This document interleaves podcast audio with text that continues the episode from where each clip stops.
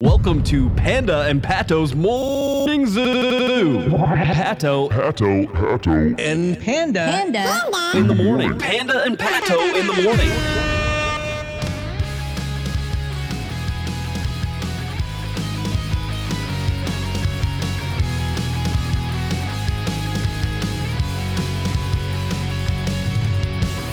It's time for another episode of Corner of the Galaxy from the Box, the show that gets you behind the scenes of the LA Galaxy and into the minds of soccer reporters and MLS experts. Your hosts for the day are Corner of the Galaxy's Josh Gessman, LA Times soccer reporter Kevin Baxter. Let's start the show. Hello, everybody. Welcome to Corner of the Galaxy from the box on cornerofthegalaxy.com. I'm your host, Josh Gessman. Joining me, as always, Mr. Kevin Baxter on a special Memorial Day edition of the podcast coming to you on Monday, May 28th, after the LA Galaxy's 1 0 win over the San Jose Earthquakes on Friday night. And, of course, getting you ready for the midweek matchup between the LA Galaxy and FC Dallas. So, we've got a bunch of things to talk about. We don't want to waste too much time. We want to dive right into it. So let's talk to Mr. Kevin Baxter, see how your uh, your weekend is going there. Kevin, how's it going, buddy? Hey, the panda's in the house. The panda, it's pandemonium, as they say. Yeah, I, I just got back from uh, um, the fjords of Sweden, which is, you know, is the native uh, habitat of the uh, panda. Right. So I'm back from that. Um, and we are recording this, as you said, on Memorial Day, right? And when are you going to actually put this up? Uh, today, it'll be out today. So a Monday on Monday. As soon as we're done here, it'll go up in the next hour. But obviously, it's not going to be up in time for um, the Mexican national team game, which I'll be leaving. That's why we're recording in the morning, by the way. I'll That- be leaving for the Mexican national team game. So um, maybe we should do something in post production um, to make it look like the show is actually live or, or at least done Monday night so we could have the results of the Mexican national uh, team game in there with Giovanni and, and Jonathan Dos Santos both rejoining the Mexican national team for the first time. So how about this? Look, I'll give you a couple of snippets and then in post production you can put in the appropriate one. Like I- for example, I'll say, "Wow, Josh, did you see that Mexican national team game today? Man, Jonathan and or Gio Dos Santos looked really good. Did you see that goal? That was incredible by Jonathan or Gio Dos Santos. Yeah. So that, that would be one. Okay, that's and then one, the other yes. one would be, wow, did you see that Mexican national team game today, Josh? Boy, Jonathan and or Gio Dos Santos did not look good. Um, I think that they should keep those reservations at Buffalo Wild Wings because that's where they're going to be watching the World Cup. Okay, good. We got that one. That you have to go for the for the other obvious one though, uh, Kevin, it, which is wow, Giovanni and Jonathan Dos Santos didn't play in this game because they just joined the Mexico camp a little bit late, and they're and they're not going to play. Well, we could add that too. Most people don't know. I am actually speaking to you right now, as you know, in, in Arabic with a, my you know trademark Southern twang, and you actually take the Arabic with the Southern twang, and you actually uh, in post production, I don't know how you do it, but you make me sound like listeners are hearing me sound right now. And so um, the post production stuff that you do is amazing, and I'm sure we can we can get some Me- Mexican national team stuff in there without it being too much of a hassle. Yeah, I'm, I'm sure. I'll definitely try to, uh, yeah, uh, work on that as soon as I can. Anyway, LA Galaxy, uh, one nothing win over the San Jose Earthquakes. Uh, listen. Um, I don't know how to say this kindly or gently to Galaxy fans, Kevin. I don't know how to tell people around the league um, what they already saw, and probably the neutrals, you know, hit it right on the head pretty quickly on this. Um, that was a horrible game.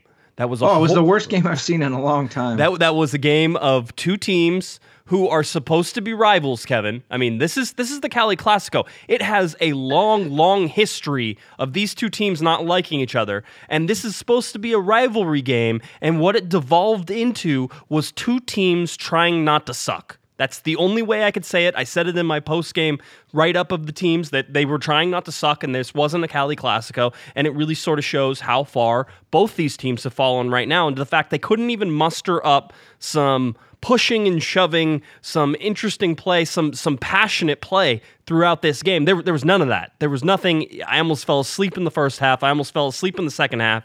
Uh, it was it was a horrible game, and I feel bad for everybody who had to watch it, except for the fact that I'm sure Galaxy fans enjoyed the weekend because they got three points out of it and, and survived it. Well, a couple things. If they were trying, if both teams are trying not to suck, both teams failed miserably because they both sucked. Yes. Uh, and you mentioned it's the Cali Classic. I, I, I really, you know, I've never bought that hype. I think that's manufactured stuff. Yeah, it's Northern California versus Southern California. And everyone looks at the Dodgers, Giants, you know, back in the day, the Rams, 49ers. Um, it, you know, it, it doesn't, you know, it, Cal and, and, and Stanford versus UCLA and USC, it doesn't necessarily follow. It, it has to be organic. And I just, you know, in the last five or six years, I think the Galaxy rival have been Seattle, and now it's going to be LAFC. So th- this is, in my mind, this has never really been that rivalry people make it out to be. I think it's more for the fans than the players. Although this was a unique case because you had Dominic Kinnear on on the sidelines, the guy San Jose had fired, and you had David Bingham in goal for the Galaxy, the guy that San Jose had let go and traded. And then you had Chris, uh, Chris Wondolowski on the field for San Jose trying to break Landon Donovan's all-time MLS scoring record. So there was reason for this to be a little bit uh, uh, more emotional, uh, more charged than it was. And it was a horrible game. Uh, neither neither team with a shot on goal until after the 80th minute. Interestingly, though, you talk about the Galaxy fans celebrating. I- I'm wondering a little bit if if where is the Galaxy? And they won their last two games, first two game winning streak uh, in over a, in almost a year. I think it's uh, about 363 days or something. It was May 27th of last year. So first two game winning streak in a year. Um, both consecutive shutouts. First time they've done that since uh, 2016. But they struggled to beat two really really bad teams. Granted, in Montreal they were a, a man down in the second half, and they got a, a one to nothing win. It was a gutty win and and Sigi Schmid talked a little bit about that after the San Jose game. Then they come in and play San Jose at home a place they are trying to turn into a fortress and not having much success with. Um, and it's a terrible game. They don't get a shot on goal after the 80th minute. They need a, a Romain Alessandrini, who's you know never never going to get Defender of the Year honors, saves a ball off the line to preserve the victory in the in the final closing seconds. Not a good performance, and it leaves me wondering what kind of Galaxy team is it. Yes, they got two wins, but they were against crappy teams and they were terrible games. Uh, the Galaxy still has a lot. Uh, they got the maximum six points. Congratulations. But the Galaxy, they got a lot to prove to me because I just didn't see a very good team in either one of those games. Yeah, I mean it's a difficult balance, and and here's where the difficult balance comes in: is they're beating teams they should beat, right? We know Montreal is horrible, we know San Jose is horrible, so the Galaxy are are at least elevating themselves above the horrible teams, which is an improvement from last year. So just take it as a step forward in that term. But you're but you're right. I mean, there was nothing in this game that gives you overall overall reaching hope for the rest of the season, except that the defense has stepped up in the last two games. And however you want to, you know, put that as against Montreal, who wasn't particularly dangerous, against San Jose, who was who came out in a purely defensive set to even start this game. Um, so apparently they were worried about the LA Galaxy's offense as much as the uh, the Galaxy were uh, were trying to sort of fortify their defensive side of things as well. So I mean, it, it, just you don't take it. You can you can take little bits and pieces of each of these games, Kevin, but you certainly can't sit there and say, oh, this is a uh, this is where the Galaxy have turned around, uh, turned the page, and everything's going. Now they have a game coming up midweek, and we're going to talk about that in a little bit. But w- against FC Dallas, you have a bona fide good team uh, from the Western Conference, probably one of the top four teams in the Western Conference. In fact, they sit fourth right now. But uh, a game where the Galaxy had just played them not too long ago. So you're going to get to see a sense if the Galaxy have grown in the last couple, you know, two, three, four weeks uh, since the last time they played FC Dallas and didn't look totally horrible. Here's here's my here's my overall sort of thought on the Galaxy right now, Kevin, is that because the Western Conference is so bad this year and that there are a lot of mediocre teams, that the LA Galaxy feel like they're fitting right into the rest of all those mediocre teams. I, I just I don't see them separating themselves from the total bottom, but you certainly say that the Galaxy are probably better than, you know, Minnesota and the Galaxy are better than the San Jose Earthquakes and the Galaxy are better than a team like Montreal. So you're starting to see which teams the Galaxy are better than then. And last year, that was a difficult thing to sort of prove. I think we said uh, maybe DC United last year, Minnesota were probably the teams the Galaxy were better than, but they ended up uh, underneath both of those teams whenever it, uh, it finally came to a close. So yeah, I mean, from this team, do you do you put any stock, Kevin, in the defensive stands that you've seen in the last two games? Do you feel like there's more chemistry within these defenses? Well, you know, in the case in case of both teams, I think they were playing teams that were struggling. Um, so I'm not sure that you, you necessarily put that on the Galaxy, or do you sort of uh, credit the other team or blame the other team for not being dangerous? Um, you're right about the Dallas game. I'm really looking at this Dallas game as as a barometer uh, for the Galaxy because you're right. They played them just recently. They lost three to two. It was a good game. The Galaxy actually outshot them 19 to 10. That's a, those are total shot shots on goal. Dallas led four to three, but it, you know the Galaxy outshot them. They played very well. It was a goal uh, very late, I, I, think, right? Yeah. yeah. No, actually, actually, in the 52nd minute was the uh, was what proved to be the deciding goal. The Galaxy came back, but the point is, the Galaxy played well in that game. It was on the road. They lost by one goal. They could have won the game. Uh, at least could have got out of there with a tie. That's what Sigi Schmid thought. He thought they should have got out of there with a point. So now Dallas comes home or home for the Galaxy. They come into the StubHub Center, a place the Galaxy talk about trying to turn into a little bit of a fortress and get some of that home field advantage back. So, you know, again, the Galaxy could lose this game, but if they play well, I think it's a step forward. It, they've got to play better than they played the last two games. I mean, I don't think you can go uh, much lower than than the performance the last two games. And granted, they got six points. I'm sure they'd rather have the six points than a great display of of, of soccer in which they lose. So I think this game is going to be big. And you know, another thing to add into this is uh, the Galaxy are getting Ibrahimovic back, and uh, you know, Ola Kamara with that second half goal in Montreal looked pretty good. Romain Alessandrini scored the goal that beat San Jose. I thought he's looked uh, looked pretty good in that game, although the Galaxy uh, were not dangerous for much of the night. I thought that Alessandrini played a pretty good game. Um, so I'll be interested to see what happens when Zlatan comes back. Whether because both those guys look like they felt a little bit more free to move around and to create, um, eh, like they weren't worried about where Zlatan was or whether he was looking over the shoulder or whether he was going to criticize them for something that they had done. I do think that is becoming an issue a little bit uh, as Zlatan gets frustrated with the losing. So again, both those guys looked a little bit free, looked a little more confident. I'm going to be watching to see if that continues in the Dallas game, as it should. Um, I think uh, with Zlatan coming back, I think he needs to fit into the lineup as much as those guys need to create space for him. Yeah, I mean, and that's it. It was an interesting lineup put out by Sigi Schmid to start with as well. I mean, just with the fact that they started Ashley Cole on the bench, and we talked to Sigi Schmid after the game, and he said, uh, you know, with a multitude of games coming up, the LA Galaxy will play uh, this Wednesday, they'll play Saturday, they'll play Wednesday, and they'll play Saturday again. Um, so a very busy stretch of, stretch of, stretch of games that Sigi was looking to maybe rest some players and get some players uh, a little bit of breathers, so that gave Cole uh, another uh, couple minutes off there. He eventually came on in the second second half. Um, but uh, you know, Emre Clemente came in and Dave Romney reprised his left back role. So um, you know, I was actually impressed with the LA Galaxy's defense with Ciani, Skjelvik, and Romney. I think Clementa is still a little out of his depth there. Um, he had a couple sketchy moments in the San Jose game, uh, so it, it's still a little bit of a learning process. You had uh, Perry Kitchen and Sebastian Lletget being paired together again in the defensive midfield sort of side of there. And when you look at that and what you're really saying, or at least what I'm saying, Kevin, whenever you see this, is that they're saying that Sebastian Lletget can play defense.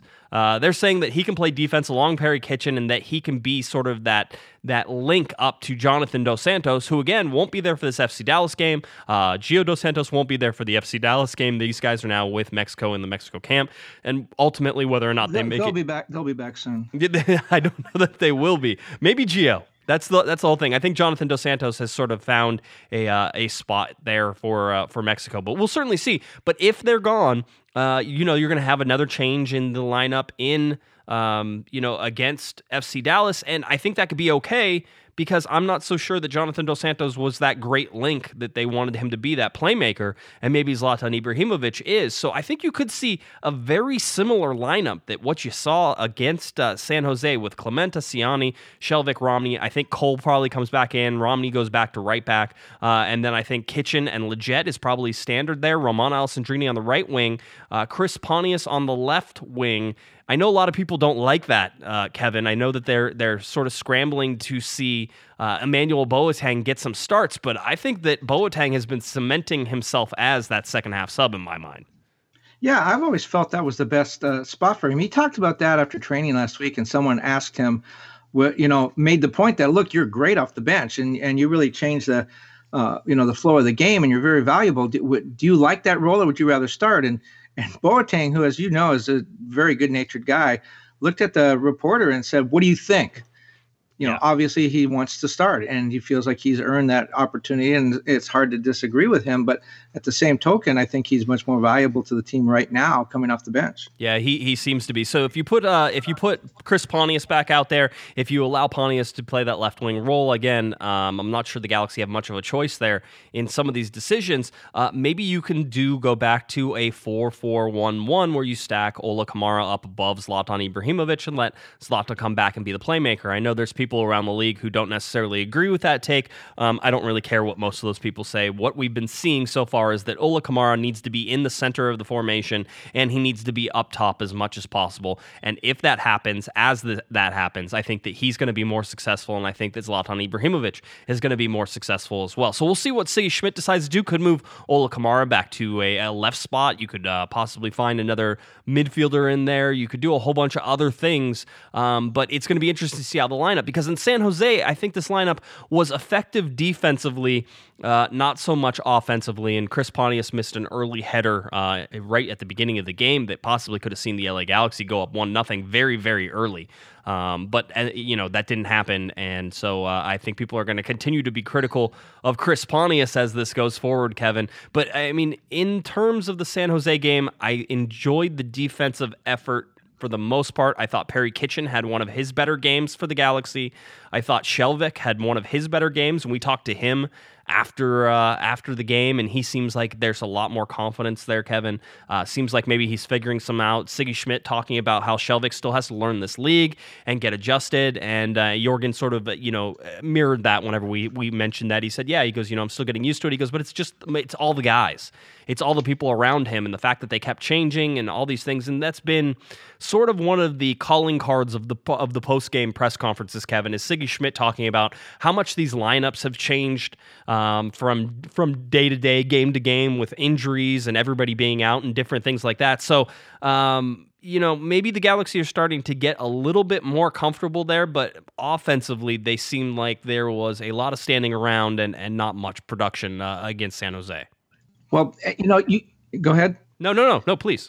Yeah, you talked about the header that that that missed very early in the game. There's also a, an attempt by Ola Kamara, I think it was early in the game as well, when he again tried a bicycle kick. It's like three games in a row. I think he's tried that and failed miserably. I mean, he, he's got to get off the bike. It does. It just doesn't look good, especially when you look at, uh, at Gareth Bale in the Champions League final. I mean, wow, that was incredible. Uh, Ola's got to stay on his feet, I think. Uh, but you're right about. Uh, I think the the sixty thousand dollars, sixty four thousand, whatever it's worth now. Question for the Galaxy offensively is with Zlatan back, what does happen to Kamara? You're right; he's much better up front in the center. That's where he's most effective. That's where Zlatan wants to play. I I, I haven't seen enough of Zlatan to know right now in MLS where he's most effective. But somebody has to step back and let the other guy go forward. And uh, Ziggy's got to make that call. I think Zlatan has earned that with the incredible career that he's had if if you're going to call that the premier uh, you know position like an opening day starting pitcher in baseball that, that needs to go Zlatan but it, you know if if if Ziggy can come up with a formation that makes Zlatan feel valuable and and makes the team more dangerous I'm sure that he would go for it because I think at this point what he wants to do is win. By the way here's a stat. You know the Galaxy's last 3 wins that was against Chicago Montreal and San Jose have all been one to nothing victories and uh, Bingham now has four shutouts. It's kind of snuck up on you a little bit. Yeah, and you know he's been uh, he's not been seeing as many shots either. Again, if we're talking about the progression of the defense, Kevin, it feels like one they've been playing bad teams. That certainly has helped. Um, and two is that the defense has slowed the sieve of shots on goal that uh, that it currently was at the beginning of the season. Uh, at one point, David Bingham was tied for I think third or second in the league with facing the most shots, and uh, you know that's not a good proposition for for goalkeepers. Is you know the more times they're tested, the more times uh, something can sneak by and get in the back of the net, and they're not going to be able to save them all. So you limit those chances. And I think the Galaxy have done better. Galaxy now four zero and zero when they score the first goal, Kevin. Um, that's a huge stat for them. They need to score the first goal. They need to keep people off. And clearly, by the way Sigi Schmid is setting these teams up, Kevin, it feels like defense first. And it's probably why the team has failed so miserably at the beginning of this season is they tried to play defense first and their defense wasn't solid. Uh, in these games against weaker opponents, their defense has been able to stay solid, has been able to stay together, and that has set them up for success in these games. I mean, Romain Alessandrini gets a huge, you know, sort of shout out. First of all, the guy goes 90 minutes, Kevin, for I think the first time in a long time. Uh, usually he's subbed out in about the 65th minute or so, uh, and this time he stays in. He gets on the end of a ball, and uh, obviously Ema Boateng coming in and and providing that spark in the second half certainly helped. Uh, Giovanni Dos Santos even coming into the game may have helped a little bit as well. Um, but you look at that, and Romain Alessandrini hit the bullet that I think everybody was sort of waiting for him, and you saw. Um, Kevin talking to him after the game, just his shoulders a little more relaxed, uh, a little bit more joking. Uh, he seems like maybe he really, really needed that goal in order to calm his nerves a little bit because you're talking about a guy, Romain Alessandrini, Kevin, who led the team in goals and assists last year um, and has struggled to find the back of the net this year. And however you want to say, whether or not it's because the offense doesn't run completely through him, I mean, yes and no. I think there's a certain part to that, but I'll also say that he has not been finishing chances that he's gotten, and he's been a little unlucky as well. So um, I, I think it's good for the Galaxy to see him have success, play 90 minutes, not get subbed out, score the game winning goal and and that helps the Galaxy huge hugely whenever they're going against FC Dallas where you're going to need a guy like Romain Alessandrini to really step up and try to score some more goals from that right-hand side. He's so dangerous over there Kevin. You have to expect more from him. Well, he you see him a lot like Robbie Keane, uh, always going after referees. He get he really gets into the game. You talk to him; he's a he's a really nice kind of very soft spoken guy. On the field, he's a totally different person. And what that tells me is that he is an emotional player and he feeds off that emotion. So and and Robbie Keane was the same way. And so if if he feels like he's not being rewarded, if that uh, uh emotion is not being rewarded by whatever factor you want to use, by by success uh, scoring, by not getting the ball, you know, if his teammates kind of lock him out and he doesn't get the ball, it, you talked about in Montreal when he came off the field and he kicked the water bottle, and I don't think he shook hands with Ziggy and he went straight to the bench. He was very upset at coming out early again you don't think Romain is going to remember that in this game, not only did he score the only goal of the game in the final minutes, again, had to be on the field to do that, but he also saved the game with clearing the ball off the line. So I, I think he's going to remember that, that he was in at the end of the game and made a difference on both ends. And I, I think if he gets a chance, he will remind Ziggy Schmidt of that. I, I think this was a big game for him because it, it restored his confidence and I think perhaps it showed to management that he's a guy that deserves to be on the field at the end. But you made another good point about the defense. It, you know, we've mentioned many times that this is the most expensive back four in the league. The Galaxy spent more on defense uh, than they did in any other uh, than any other team did, and this was the team that Ziggy rebuilt right over the winter. Right. He did it in his design, the way that he wanted it. And so when he comes back with the most expensive defense in the league, that tells you that that's how he expects to win games. That defense is what he is emphasizing. That's very unusual to me on a team that has Giovanni Dos Santos making six million, uh, his brother Jonathan, Romain Alessandrini, the other designated player. Then they got Zlatan. Then, and then they had Ola Kamara. That's a very potent offense, uh, or it should be. Yet Ziggy continues to stress the defense, and and I know you've disagreed with that a little bit. But Ziggy talked after the game. He said, uh, you know, uh, we asked him about the fact that look, you you beat two pretty bad teams, but you did beat them, and you did get it out one time with ten men. Is that uh, turning the corner? And he said the main thing is that we've played to zero. And we said at halftime, if we can keep it to zero, we'll find a goal. This is a team that will somehow find a goal you know what? Yes, he's he's right. He, that's what happened, and it sounds like that's what his philosophy is. But when you got um, again, Zlatan wasn't in the game, but when you have Ola Kamara, Romain Alessandrini, the Dos Santos brothers, Sebastian Lletget, that's not a team that should be finding a goal. That's a team that should be scoring goals in bushels. And I wonder if there's something with the approach that we're going to play defense first, we're going to park the bus, and we're going to hope Ola Kamara steals a goal. Hey, look at what he's done. He doesn't steal goals; he scores them. Yeah. Um, you got to wonder if maybe they they need to put this thing in drive rather than just try to run neutral and and and get around the track that way. Yeah, it's my biggest disagreement with how this team is currently being played, how this team is currently being asked to play, uh, is the focus on. Hey, I'm all for you know shutouts, Kevin. I, I love good defensive stands, but the fact is that with a with a team that's this offensive, why are you not scoring three, four, five goals? And granted, in games that they have scored a lot of goals, they've given up a lot of goals. So I mean maybe there's a balance to it that Sigi sees better than I do, and and certainly Sigi Schmid is a is a smarter soccer coach than I have ever been in the league because I have never been in the league and I've never been a soccer coach. But I've watched enough soccer to know that a team as talented as this is Kevin offensively needs to do more, and they shouldn't beat San Jose by just one goal. I I, I don't want to be the complainer. I don't want to be the complainer that complains about wins, Kevin, whenever the Galaxy are doing something that they haven't done in a while, which is win games. And by the way, tied the, their home wins for the total of the 2017 season uh, whenever they beat San Jose. So they have three home wins in 2018. They had three home wins total in 2017, 14 points at home total in, uh, in 2017. So uh, now the LA Galaxy looking to match that home record as well. And, and it's just.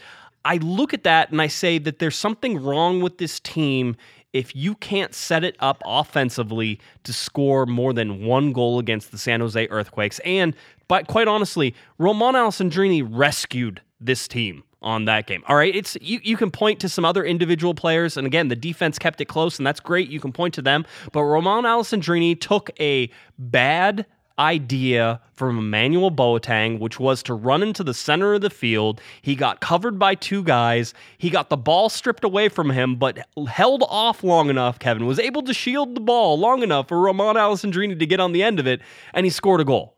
All right, and it was a rocket, and it took a special something about 25 yards out. It took something special to beat a San Jose team that is god awful. And that's my big problem with that. And it's my problem with any, you know, any heaping too much praise on any of these guys. Romain Alessandrini deserves the most amount of praise. Uh, Ema Boateng may lead the team in assists, Kevin, with four, but I can tell you that he didn't deserve the assists that he got with Romain Alessandrini there, and he probably didn't deserve the assist with Ola Kamara's one against uh, against Montreal as well, where he headed the ball forward sort of blindly, and Ola Kamara dribbled it halfway down the field, beat two defenders, and scored a goal. You're getting stuff out of these guys, but you can't lean on those statistics to tell you that this Galaxy team is playing anywhere near their potential, especially when they can only score one goal against the San Jose Earthquakes.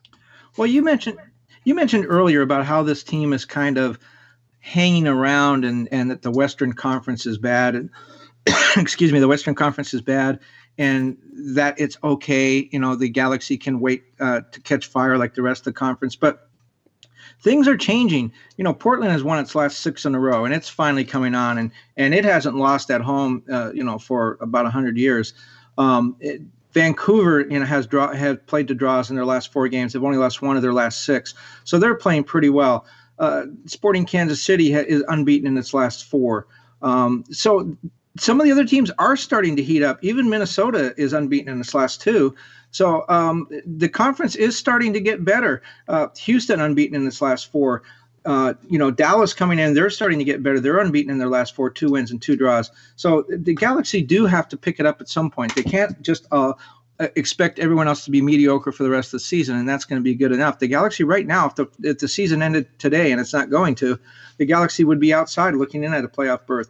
Uh, Vancouver just ahead of them, so they do need to at some point catch a little fire in this.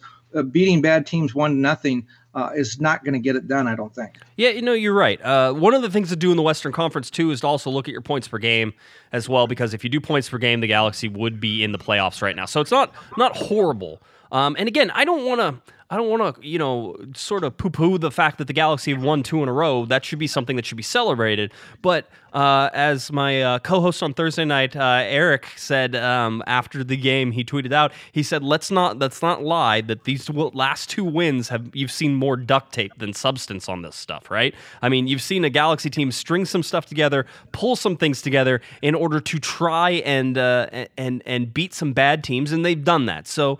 You know, one, tip your hat to the Galaxy for winning games that they should win, Kevin, because that's something that we, eh, you know, that we haven't seen in the last couple years. Um, but two is they haven't solved the big problems, and I still feel like they're relying on the wrong portion of this Galaxy team. You have a very offensive team, a very uh, amazing, talented offensive side of things. Whenever you really look at the front six, um, maybe the front five, even the front four, you can really narrow it down. Tell me coaches around the league wouldn't die to have some of those things, and the Galaxy are you know sort of scraping by by by you know Romain Alessandrini digging out that that game had zero zero draw written all over it, Kevin. Um, and if Romain Alessandrini doesn't score that, that very well could have been a, uh, a game where neither team had a shot on goal because San Jose wasn't going to try to push anything with that score 0 0. Romain Alessandrini scoring in the 82nd minute. And then, uh, of course, David Bingham let's let's talk. Let's. I forgot to even mention him, and that's that's a crime in this because he was asked to do one thing on the night, Kevin, one thing, and he did it. He made a miraculous save. Uh, that's a Jaime Penedo esque save, and I don't care who disagrees with me. That was what you wanted from David Bingham. That ball is back and behind him. Uh, Danny Hoesen hit that ball uh, after it comes off the wall. It ricochets back to him, and he hits a screamer, Kevin, that was going into the back of the net as soon as he hit it. It wasn't even a question that that was a goal. David Bingham reaches back behind him, able to get, just get enough of the ball, tip it off the underside of the bar, and then Romain Alessandrini saves the day again. So Romain Alessandrini is the hero. Uh, I think David Bingham is his sidekick right now. So Batman and Robin there uh, uh, in terms of saving the galaxy, and I can sort of point to those two individual efforts for a very minimal amount of time as the reason the LA Galaxy uh, didn't suck as bad as the San Jose Earthquakes on the night. Well, you mentioned that Eric said that the this it's a team with less substance and more duct tape. Look, it's Pato tape. Okay, he's got to think marketing. he's, he's got to think trademark. That's okay? right. That's right. We've got to get him on board with this. It's Pato tape. Okay, now as far as the other stuff, um, you know, again, you said you know it should have been a scoreless tie. If it ended in a scoreless tie, I think the referee should have blown a whistle and said, "Everybody back on the field. Let's do this again and let's get it right." Right. Because this this is two teams again. Ola Kamara, Romain Alessandrini, uh, Gio and Jonathan Dos Santos, who both played, is the, only the second time they've been on the field together uh, since the New York City game, which was the second game of the season. So uh, imagine that eight million dollars a designated player, and it was their second time together on the field uh, since the New York City game. Um, so two alleged national team players uh, on the field: um, Sebastian Lletget, a U.S. national team player uh, in World Cup qualifying, and Chris Wondolowski, the second leading scorer in the history of MLS. And those two teams went into the 80, uh, went past 80 minutes without a shot on goal. I mean, come on, that is that's absolutely ridiculous, and there's just no way to explain that other than than just uh, complete ineptitude. Uh, on the part of both teams. And so, like I said, I think if the referee would have got to a point uh, where it would have ended without a shot on goal, you, you just got to keep playing until somebody wakes up. Um, so it, but they won. They got three points. And um, it, you know they they're going to live to to play another day. And and that'll come wednesday. And and you know this is the the first team that the galaxy are playing for the second time. Uh, they played them on the road. Now they play them at home. And, and as you said that gives a really good opportunity for people to measure how how much the galaxy have grown. Now granted it's only been a couple of weeks i think three weeks since they played dallas. But still it is a chance to see them play against the same team a team they lost to play against them again and see what Sigi has figured out. Yeah, it, that is going to be. I, I, think an important part of this is what what have the what have what has Sigi figured out? What has he seen in this team that he can now adjust against FC Dallas? I mean, I'll give Sigi and, and, the coaching staff credit for this, Kevin. This team is a better second half team than they are a first half team. Almost always there's an adjustment that's made at halftime that seems to provide at least a positive performance from the Galaxy going forward. So their second halves have been better. So, you know, is the second half of the season going to be better whenever you start playing some of these teams twice, whenever the Galaxy get a little bit more comfortable? I'll, I'll say this, though. Let me contradict myself completely over everything that I've just said um, you know, through the first 30 minutes of this show, Kevin, is that you know, I was interested to see how the Galaxy would play without Zlatan Ibrahimovic. And I will say this they are more comfortable without him out there on the field in terms of how this team is set up and how this team is built. I'm not of the opinion that the LA Galaxy are a better team without Zlatan Ibrahimovic. That's not what I'm saying, but I'm certainly saying that the formation that they line themselves up in is a much more favorable formation for them, and it's one of the reasons that it, plays to a lot of strengths of a lot of players. Um, I think that without Giovanni Dos Santos and Jonathan Dos Santos, the Galaxy may be able to recreate some of that comfort in terms of putting players in their best positions. Um, Um, with Zlatan Ibrahimovic on the field. So I like them in terms of their comfort level inside that formation, the 4 2 3 one, um, the four five one, however you sort of want to classify that. Um, they look comfortable there. Now, if you can get you know a four four one one, um, and you have to understand that Zlatan Ibrahimovic is going to have to come back and play a little defense on occasion. See, that's sort of the whole problem there. That's the whole big issue with putting Ola Kamara above it. Is that Kevin? If you're going to say which one of those two guys, if Ola Kamara or Zlatan Ibrahimovic, which one is going to play more defense? You're going to say it's Ola Kamara every time, which is why he probably fits underneath Zlatan Ibrahimovic better than if he's up above him. But I, just my mind doesn't like it. I don't like the way it looks, and I want Ola Kamara stretching that defense and being able to play back to a guy who can play a playmaker role like Zlatan Ibrahimovic. But again, they were more comfortable in the formation that they played without Zlatan against San Jose. You know, as speaking of Zlatan, the poor man's Zlatan Ibrahimovic, which is uh, Alan Gordon, yes, Galaxy alumni news, scored a game-winning goal uh, oh, last week. He, he's played ten games, 340 minutes, so 34 minutes in the 10 games that he's played. Uh, he has nine shots, six on goal, and two goals. Yes, that's pretty good. Um, but getting back to and and more Galaxy alumni news, I think we have to keep the drumbeat going on this. Gyasi Zardes continues to lead the league with eight goals. He would lead the league outright. He's tied for the league league now. He'd lead the league outright, but he had a penalty shot stopped uh, in last weekend's game. But getting back to the Galaxy a little bit, you mentioned this at the top. I, I want to talk about this too. Ashley Cole starts the game on the bench. One of the explanations that we were given was that. Uh, as you mentioned, that th- there's a lot of games coming up. We have the U.S. Open Cup game now. Um, certainly, Ashley Cole's not going to play in that game, so that really uh, is on the schedule. But I don't think it's on Ashley Cole's schedule. Um, but we were told that uh, one of the things that Sigi may have been thinking was that he wanted to reward the team that played in Montreal that gutted out that victory with 10 men in the second half. And so he pretty much started the same lineup. I think it might have been exactly the same lineup with uh, Zlatan not in the lineup because he was suspended. Um, that's nice. You know, uh, Bruce Arena tried that in World Cup qualifying after they beat Panama. He tried to reward the team by starting the same lineup against Trinidad and Tobago, and we know how that worked out. Uh, you know, it, Sigi's heart might have been in the right place. Let's reward these guys for a tough game. Four days later, but um, I don't think you reward a team for one victory by then uh, almost losing a game that they should win at home, which almost looked like what was going to happen. You know, the, the the lineup just they they they didn't have a shot, right? I mean, what else right. can you say? So yeah. he starts the same lineup, and Ashley Cole, one of his best players, and his captain starts on the bench. Um, eh, again, if you're trying to rest people because there's a number of games, don't you give a guy a day off four days after he's played 90 minutes and put Ashley Cole, who didn't even make the trip, don't you put him in the game? Uh, I don't think I didn't buy that argument, either rewarding the guys or the idea that that Ashley needed to rest after already having a full week off and not making the trip. So I'm not really sure what the reason was there, but I don't think it was a good decision. And also giving the armband to Jonathan Dos Santos in my mind, was a horrible decision for a number of reasons. Jonathan has not been there for the team this year.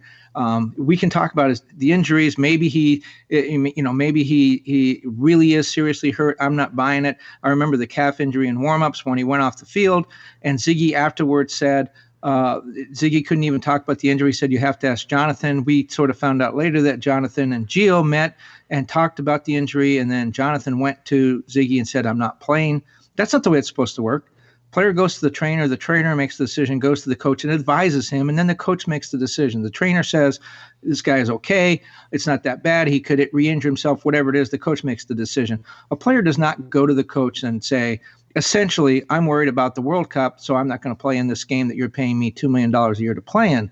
So, and, and the team knows that. It's, I, I don't have to go tell the players that. The team knows that. We've seen players, when we ask about the Dos Santos brothers, roll their eyes about the latest injury. So, giving Gio the armband when you have Alessandrini, your leading scorer, uh, from the year before out there, when you have Sebastian Lletget, who busted his butt to get back from that uh, Liz, Lisfranc fracture, is that how you say it? From Liz, Frank I think Lynn Frank I think that was Lynn Lynn Liz Frank. I remember her well. She was a good friend of mine. Yes. Um, yes. Anyway, the foot problem. Uh, he busted his hump to get back, and he did get back, and he's played well. Uh, just so many guys that deserve. David Bingham. Uh, you know, give it to him against San Jose. What a that would have been a great call. I just don't think you know uh, Jonathan Dos Santos may have been the best player on the team. You know, he did uh, uh, from what I could tell a competent job in in captaining the team. I just don't think at that point a guy who's missed most of the team's games and is about to leave them. I just don't think he deserved the armband. I thought Ashley should have started. I thought Ashley should have had the armband. If Ashley didn't start for whatever reason, don't give it to Jonathan. I I, I really felt that was a, a, a, bad decision, and I felt pretty strongly about it when I saw that saw it happen on Friday, and I still feel bad about it. Yeah, it's. Uh, here's the thing, and it, it's sort of you know maybe it's a little insight, maybe it's not. Um, talking to players, Kevin, it, it, always seems like they they really do like the Dos Santos brothers. Uh, I think that a lot of the angst that comes through um, from the fan side doesn't necessarily make its way into the locker room for those guys. So you know I don't. I didn't like it. I still don't like it. I'm with you. Um, I don't like the fact that Jonathan Dos Santos was given the armband when there were clearly other people who I think deserved it more. Uh, Romain Alessandrini. Uh, you know, you could have had uh, Ola Kamara there. Um, really, you know, Perry Kitchen, David Bingham. There were a lot of guys on that team who could have had the armband before Jonathan Dos Santos. I don't know what statement is trying to be made there by Sigi Schmid. I mean, Jonathan Dos Santos has not been one of those guys who has been handed the armband here on occasion. Uh, maybe it's a motivational thing. Maybe he's, excuse me, maybe he's trying to, uh, you know, sort of force Jonathan Dos Santos to be more of a leader, but you do it just before the guy's leaving. And, you know, it, we're pretty much in agreement. Jonathan Dos Santos is going to Russia. Uh, it's probably that Gio Dos Santos is going as well. I'll be amazed and surprised if both of them end up back on the Galaxy uh, anytime soon. But, you know, maybe maybe it's a mode. It just doesn't make sense to me, and it feels like whenever the Galaxy's armband was handed to a guy like Jermaine Jones last year, or whenever Jelle Van Damme was the captain and you know did nothing captain like for for the beginning of the season, and you know she probably should have had the armbands taken away from him. I mean, Curt Onalfo benched his captain. That's how bad it was last year. Um, so you look at all these things that that have played into it, and it just to me it, it rubs it rubs the team the wrong way. Uh, it rubs the way that the Galaxy have sort of been building. And I feel like there's a core group of guys here who really, really want to do well for the city of Los Angeles. I mean, you know, despite some of his performances, David Bingham wants nothing but the LA Galaxy to succeed to no end. Uh, Perry Kitchen is the same way. Sebastian Lletget is the same way. Uh, Romain Alessandrini would, didn't even go home last year, so that way he could stay and train in Los Angeles to be ready for this season. This is a guy who bleeds the colors and so if you're going to give it to Jonathan Dos Santos, you're basically telling Romain Alessandrini, yeah, I mean, we're, we're glad that you're here, but, um, you know, you're, you're not going to be our captain. Jonathan Dos Santos, you know, the guy who hasn't played that much is going to do it. Um, and, you know, even Ola Kamara deserves it, I, I think, over Jonathan Dos Santos. Maybe it's a controversy, Kevin, that has no – that, that has no internal issue. Um, maybe the Galaxy don't see it as an issue. Maybe the players don't see it as an issue. But I, I think from the outside perspective, from fans and reporters' side, uh, we're looking at this saying that doesn't make sense. And it was sort of the two things that popped up whenever the lineup was announced was Ashley Cole on the bench, uh, which we were given no reason for. Um, so it was uh, it was interesting to sort of see that, and then Jonathan Dos Santos with the armband, and that raised a lot of eyebrows in the press box with Jonathan Dos Santos from from people who cover this team on a regular basis, and it's something that definitely may creep back up whenever you're looking at uh, what the LA Galaxy do in the summertime. Now, there, here's my other here's a good segue for us, Kevin we had Jonathan Dos Santos, we had Giovanni Dos Santos. We had rumors last week pop up from Spanish language media that the LA Galaxy would be looking to shop the Dos Santos brothers after the World Cup, and that they were hopeful that the uh, that both of them had a very good World Cup, so that way they could shop them and, and, and, get a good return on them. Those were the rumors that were out there. Now, since then, there's been a lot of uh, statements out there and a lot of different things saying no, uh, that the Galaxy are perfectly happy with the Dos Santos brothers and that they want to keep them. Blah blah blah. Chris Klein spoke at halftime uh, to uh, a large conglomerate. Basically, they invited a, a lot of the uh, the the Spanish language media that was following Mexico, Kevin, uh, for this game that is coming up on Monday. We're basically recording just before it, but um, for this pre camp that's going on for the World Cup for Mexico uh, that's happening in the U.S. So they invited those reporters here uh, to the LA Galaxy game against San Jose Earthquakes, and there was a little press conference, a little mini press conference at halftime with Chris Klein, and that was the big question: is whether or not these rumors were true, Kevin, about uh, whether or not the Galaxy were looking to shop Giovanni Dos Santos and Jonathan Dos Santos, whether or not the Galaxy were happy with the production they were getting out of those guys.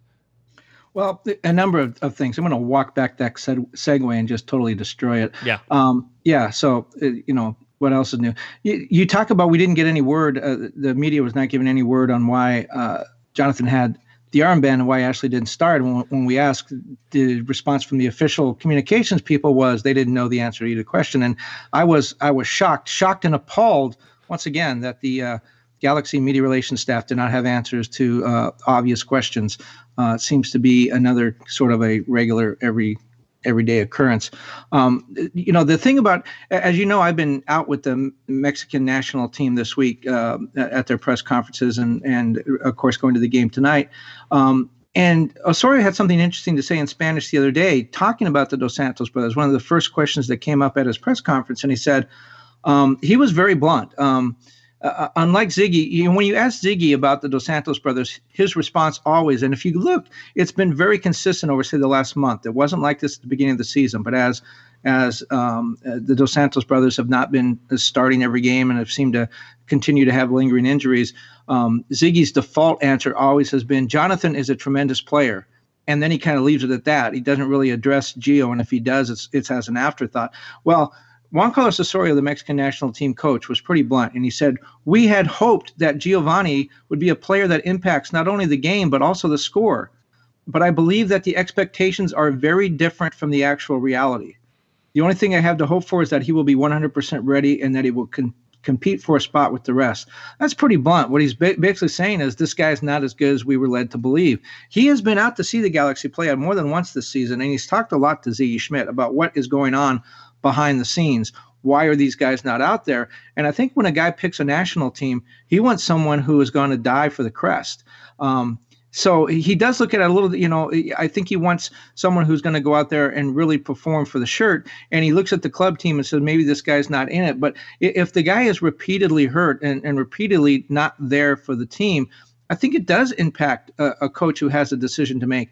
And uh, Juan Carlos Osorio, I'm sure, was at the LAFC game on Saturday. Carlos Vela played a tremendous game and and was taken down physically taken down a couple of times hobbling stayed in the game played the entire 90 minutes carlos vela is trying out for the same national team as the dos santos brothers he didn't seem to back off he didn't seem to have an injury problem you know he's one of three players uh, laurent ciman the, the center back and captain uh, at LAFC and then the goalkeeper Tyler Miller. There's three of them that have played every minute of every game. Carlos Vela is one of those three. He's the guy that's supposed to be the malcontent on the Mexican national team. He's the guy who's played every minute for his club team this season. So there, there is a difference.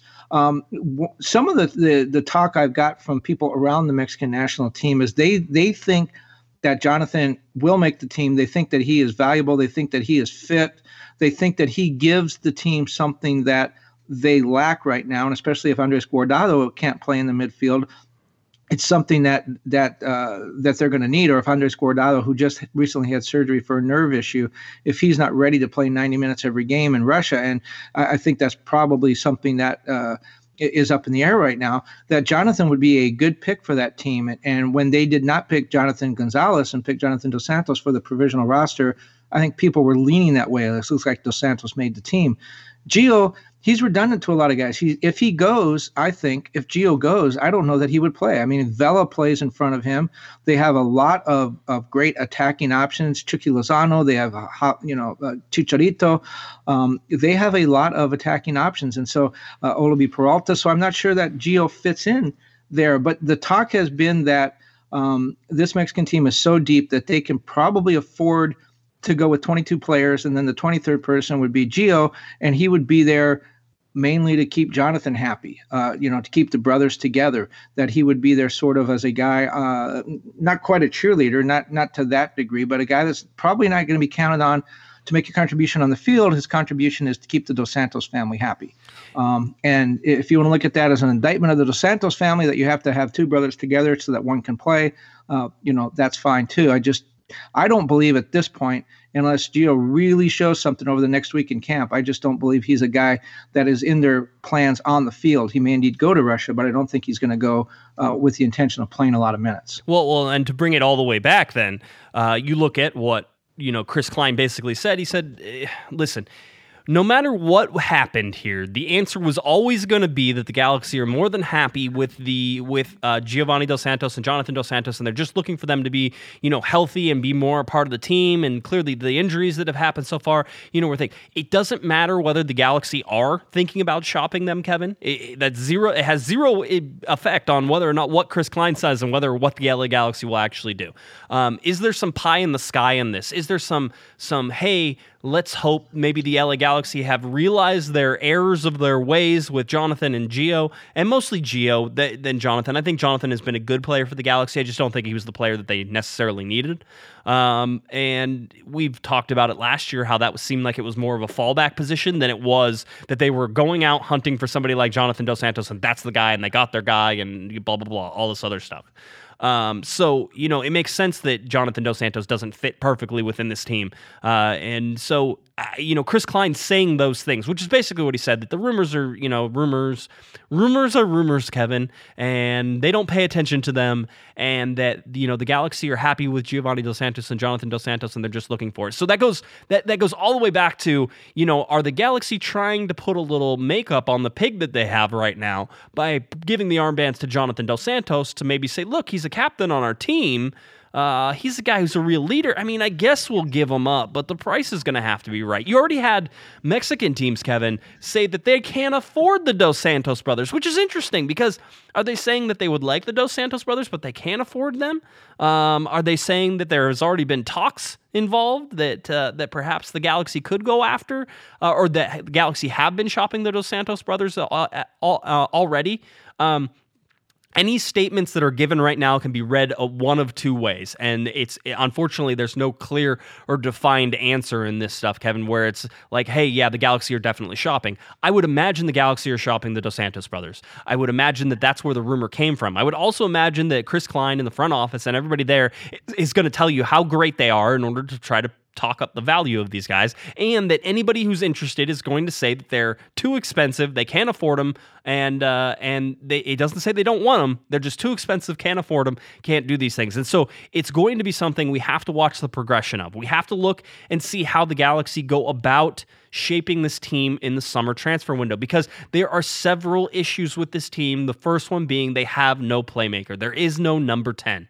Uh, could you get somebody like an Ignacio Piatti who seems to be on the outs with Montreal? If you move Jonathan and Gio, you have a designated you have two designated player spots open. What can you do with that? Do you go interleague? Do you go outside the league?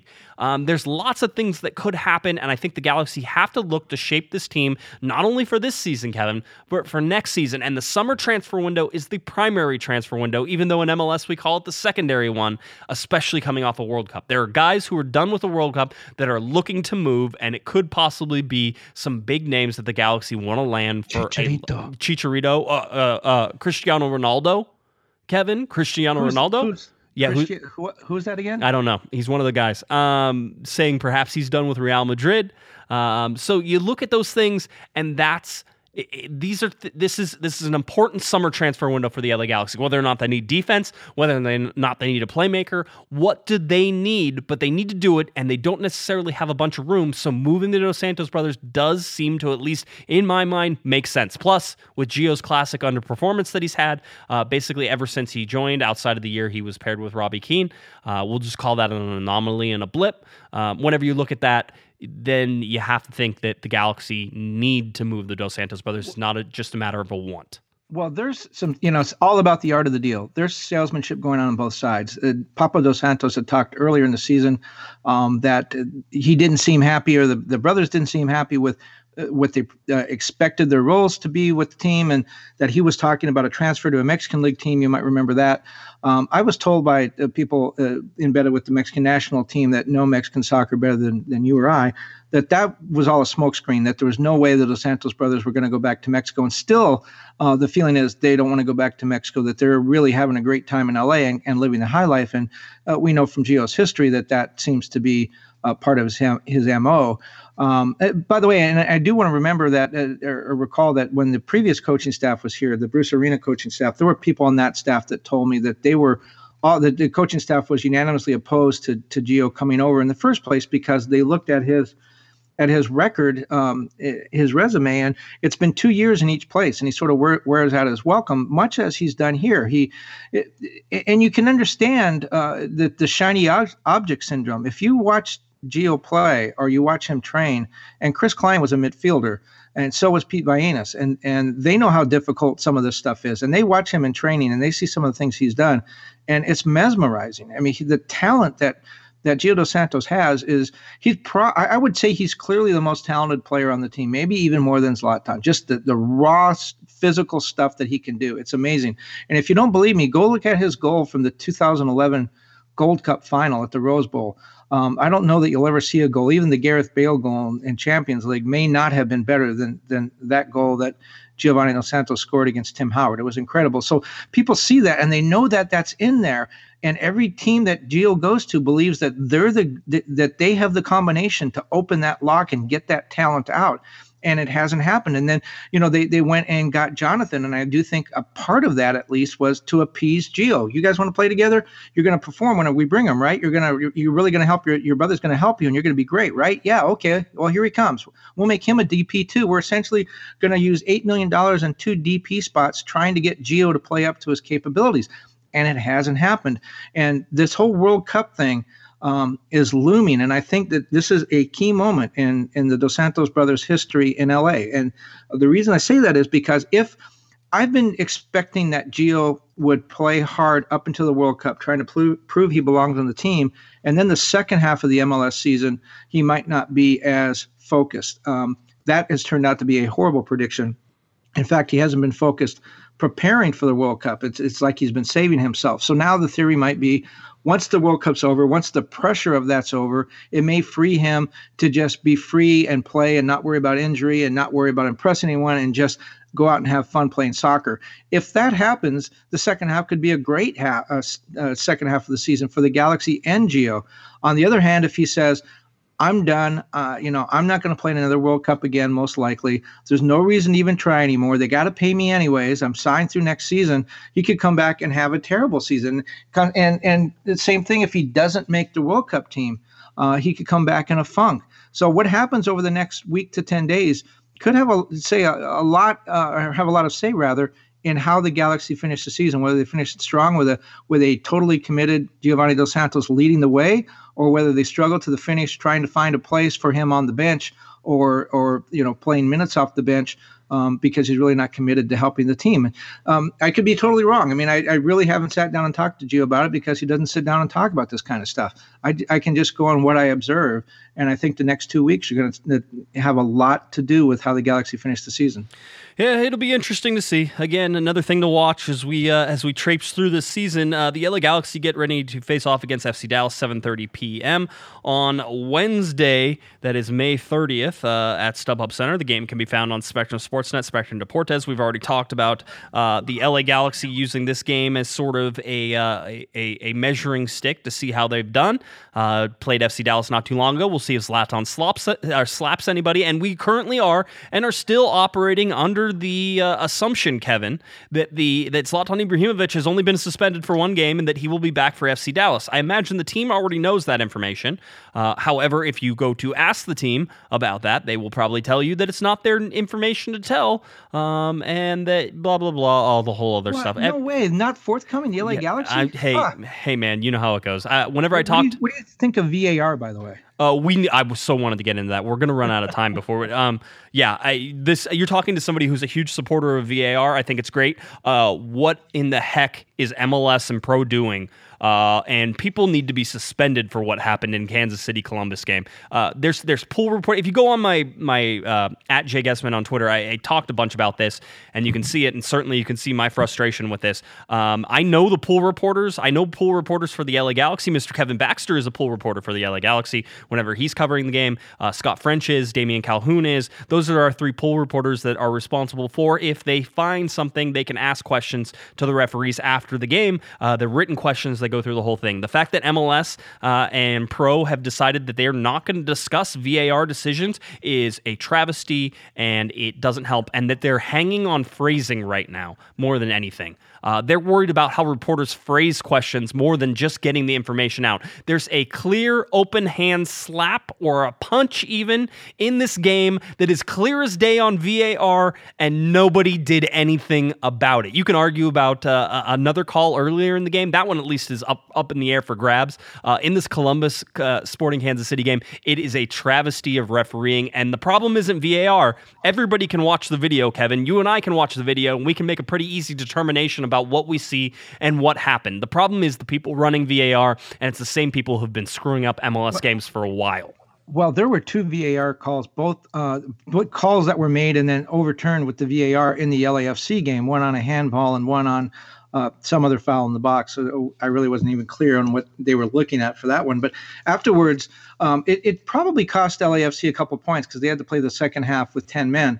And Bob Bradley came in after the game, and the first thing he said is, "Don't ask me about the refereeing." And then he went proceeded to talk about the refereeing and VAR. But Ben Olsen, the DC United coach, who benefited from uh, the, the call, well, benefited from two calls essentially. Benefited from the red card that uh, left LAFC shorthanded. That call was not reviewed, but it appeared to be something that should have been reviewed because it appeared to be a yellow card at best. And then there was a handball uh, called against DC United, which would have led to a penalty kick, which would have given LAFC presumably a 2 0 lead midway through the second half and probably would have put that game on ice. That call was overturned. LAFC did not get the penalty kick. Anyway, Ben Ben Olsen, the DC United coach who benefited, comes in afterwards and he said, I think there's going to be games like this with the new system that, in a lot of ways, ruins the game. There's also going to be games where it makes sense. Today was a very choppy game. I've heard these weren't penalties. I heard they were penalties. You have a referee making a judgment call. Now you have someone else in the booth making a judgment call. And on a handball, he said, I don't even know what a handball is anymore. Nobody in this room knows what a handball is anymore. I barely know what offside is at this point. It's tough. And I think today was one of those days where it hurt the game. That's a guy that benefited and got a point from VAR, and even he can't get behind it. It's it's again, it's uh, VAR in my opinion is a great tool, but the people using the tool are totally screwing it up. And the fact that MLS and Pro are hiding behind not answering questions about this stuff, you have to answer questions. Somebody has to explain how an open hand slap. By the way, a slap that was way more malicious than the one Zlatan Ibrahimovic got a red card for and was and was taken out of the game. It's the same situation. Behind the play, nobody saw it. You look it on the replay, it's clear as day. Make the call. And these referees don't do it and they're not doing it. And it's the referees. It's not VAR. Stop blaming VAR. In my opinion, it's not VAR's fault. There's some there's some issues with VAR, but it's the people making these calls. They are just so asinine. It's ridiculous. That game was completely screwed up by that by those calls. Uh, you would have seen a Columbus team go down to nine players instead of just having ten because they already had one red carded off. You can blame SKC for not getting any points. It was 0-0 game. That's how it ended. You can blame it for that. That's great. Um, but it's just these games are being ruined by poor decision making from people who know better, who are not doing their jobs, and that's that's VAR's biggest problem. Is that? By, by the way, I'm going to say I'm going to Panda is going to stand with his man uh, Ibra. Uh, I know I'm wrong, and I know the rules tell me I'm wrong, and I know you disagree with me, but I don't think Ibra should have got a red card for that. The guy stomped on his foot twice. He reacted the way any of us would. Um, maybe he should have kept his cool, as Sigi said, but um, the the one in the, the the the foul you're talking about was much more flagrant. I think uh, Ibra was basically saying, "Get off my foot." Yes. Um, yes. So yes. whatever. I, yeah, I, I know you, you are going to tell me that the, the the law of the land says he needs to get the red card, but he does. But I didn't. Okay. That was not. I didn't see that as a, a malicious attack, which I think uh, probably is the intent of giving a red card at that point. That I was malicious and meant to injure. I don't think it was. I think it was just get off my foot. Yeah. No, no, I, I, I understand. It's still hands to the face, which is why it's a red card. Uh, we've seen all those all the time. I know what you're. You're right. You're right. If you were going to do this by complete fairness and not just go by rules, um, then yeah. But the hands of the face, endangering the safety of opponent, those things happen. That's how it was. That's what it does. But to say that it didn't happen in that Sporting Kansas City game, which if you haven't go, gone seen it, you can see replays of it all over Twitter. Um, and the fact that MLS needs to come out and say something. This is something I talked to um, to uh, Dan Courtemanche. What's uh, what's Dan's uh, uh, uh, title again? It's VP of uh, Communications for. I, I think uh, I think it's propaganda czar. Yeah, VP of Communications for Major League Soccer. Uh, I talked to him at MLS Media Day. I said you need to do a better job. This was my only complaint about VAR. You need to do a better job of of of giving people of giving people an understanding of what happened with these calls. You need to communicate with the fans. You need to communicate with the press. You need to communicate with the players and the coaches. Everybody needs to understand why a call was made and why a call wasn't made. And for the fact that MLS hid behind a, you know, basically they're saying, if, Kevin, if you asked a referee, you as a pool reporter, if you said anything about VAR, they're not going to answer it. You can't ask about VAR. The only thing you can do, however, is you can ask why Martinez from Columbus didn't get a red card in this particular minute of the game for slapping, you know, I think Seth Seth Sinovic. So the, you can't ask about VAR, but it can decide the game. But you're not allowed to ask. You're you're supposed to cover the game, but you're not allowed to ask about the decision that dictated the outcome of the game. I mean, how how ridiculous is that? Just just on the very surface of it. This is this is my frustration. I know this is a lot like inside baseball here in terms of you know what happens in the press box and things. But this is stuff I've been arguing now since the beginning of this season, and it's stuff that continues to be completely ignored by the league. And if they don't come out and explain why uh, you know, Sibiga didn't call, didn't go look at the monitor, or that the VAR official didn't flag Sibiga to go look at the monitor for this, and they certainly checked it, and there was no review, but they checked it. You saw Sibiga looking at his. Uh, it's, it's a trav. You know what? Get rid of it. Then I'm out. Kevin, as a somebody who loves VAR, who thinks that it is a good tool, who will get things right. I've seen it misused uh, multiple times this year, and I've seen people make just stupid decisions because they overthink things or they hide behind rules of clear and obvious. They need to stop well, it you got to be careful there because David Beckham said the exact same thing. He said if they're not going to use it right, get rid of it, and he got fined. He did get so fined. Him Ashley Cole is not going to pay your fine. Uh, Ashley told me that you're on your own. You know what? Ashley may pay my fine. You don't know that. Maybe I just need to ask nicely. Maybe that's how it works. All right. Anyway, FC Dallas game coming up on 7:30. Spectrum Sports and at Spectrum Deportes. Uh, FC Dallas coming off a Friday win up in Toronto. They beat Toronto FC one nothing. Uh, they're fourth in the Western Conference, five one and five for 20 points. So the LA Galaxy could do a good job of seeing whether or not they are on the same level as FC Dallas. They were close last time. Can they do it at home? Does it switch that way? Does a home give them advantage? And it's certainly something that we'll be able to watch. All right, Kevin. What's any- the what's the over under on shots on goal in the first 90, 80 minutes? In the first, I would have to say it's probably over two right? Wow. Right? Yeah. It's going to be an offensive juggernaut we're going to see on. Now, FC Dallas is going to create a lot more chances. I think the Galaxy are also going to find some spaces there. So uh, this should this could be another high scoring game. Quite honestly, a I think shooting gallery. I, I think the Galaxy will have difficulty keeping Dallas in check as much as they were able to Montreal and San Jose in those last but, couple games. But this is going to be a hobbled Galaxy team. Yes, they're getting Zlatan Ibrahimovic back, I notice how I said that yes, correctly. I did. Um, they're going to get Zlatan Ibrahimovic back, but they're going to be missing the Dos Santos brothers. So anything can happen. So it's like every other game this year. All right, cool.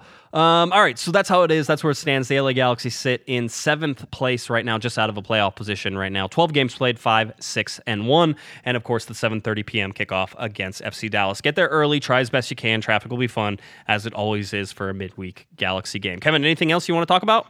That's it. All right. If you're looking for Mr. Kevin Baxter on Twitter, it's at kbaxter11. And of course, go on over to the LA Times, latimes.com, where you can find all of Kevin's writings about soccer, World Cup, LAFC, LA Galaxy, everything in Southern California soccer land. That's what you want to make sure and pay attention to. Uh, if you're looking for me on Twitter, it's at jguesman, J G U E S M A N, and of course at Galaxy Podcast. And head on over to cornerofthegalaxy.com for our podcasts, all our news, our information, our recaps, our previews, all that fun stuff on cornerofthegalaxy.com. All right, we'll see everybody out at the game on Wednesday. Hope you enjoying your holiday weekend.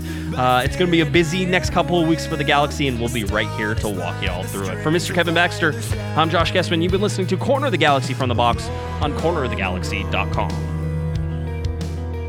You've been listening to the Corner of the Galaxy from the Box podcast on cornerofthegalaxy.com.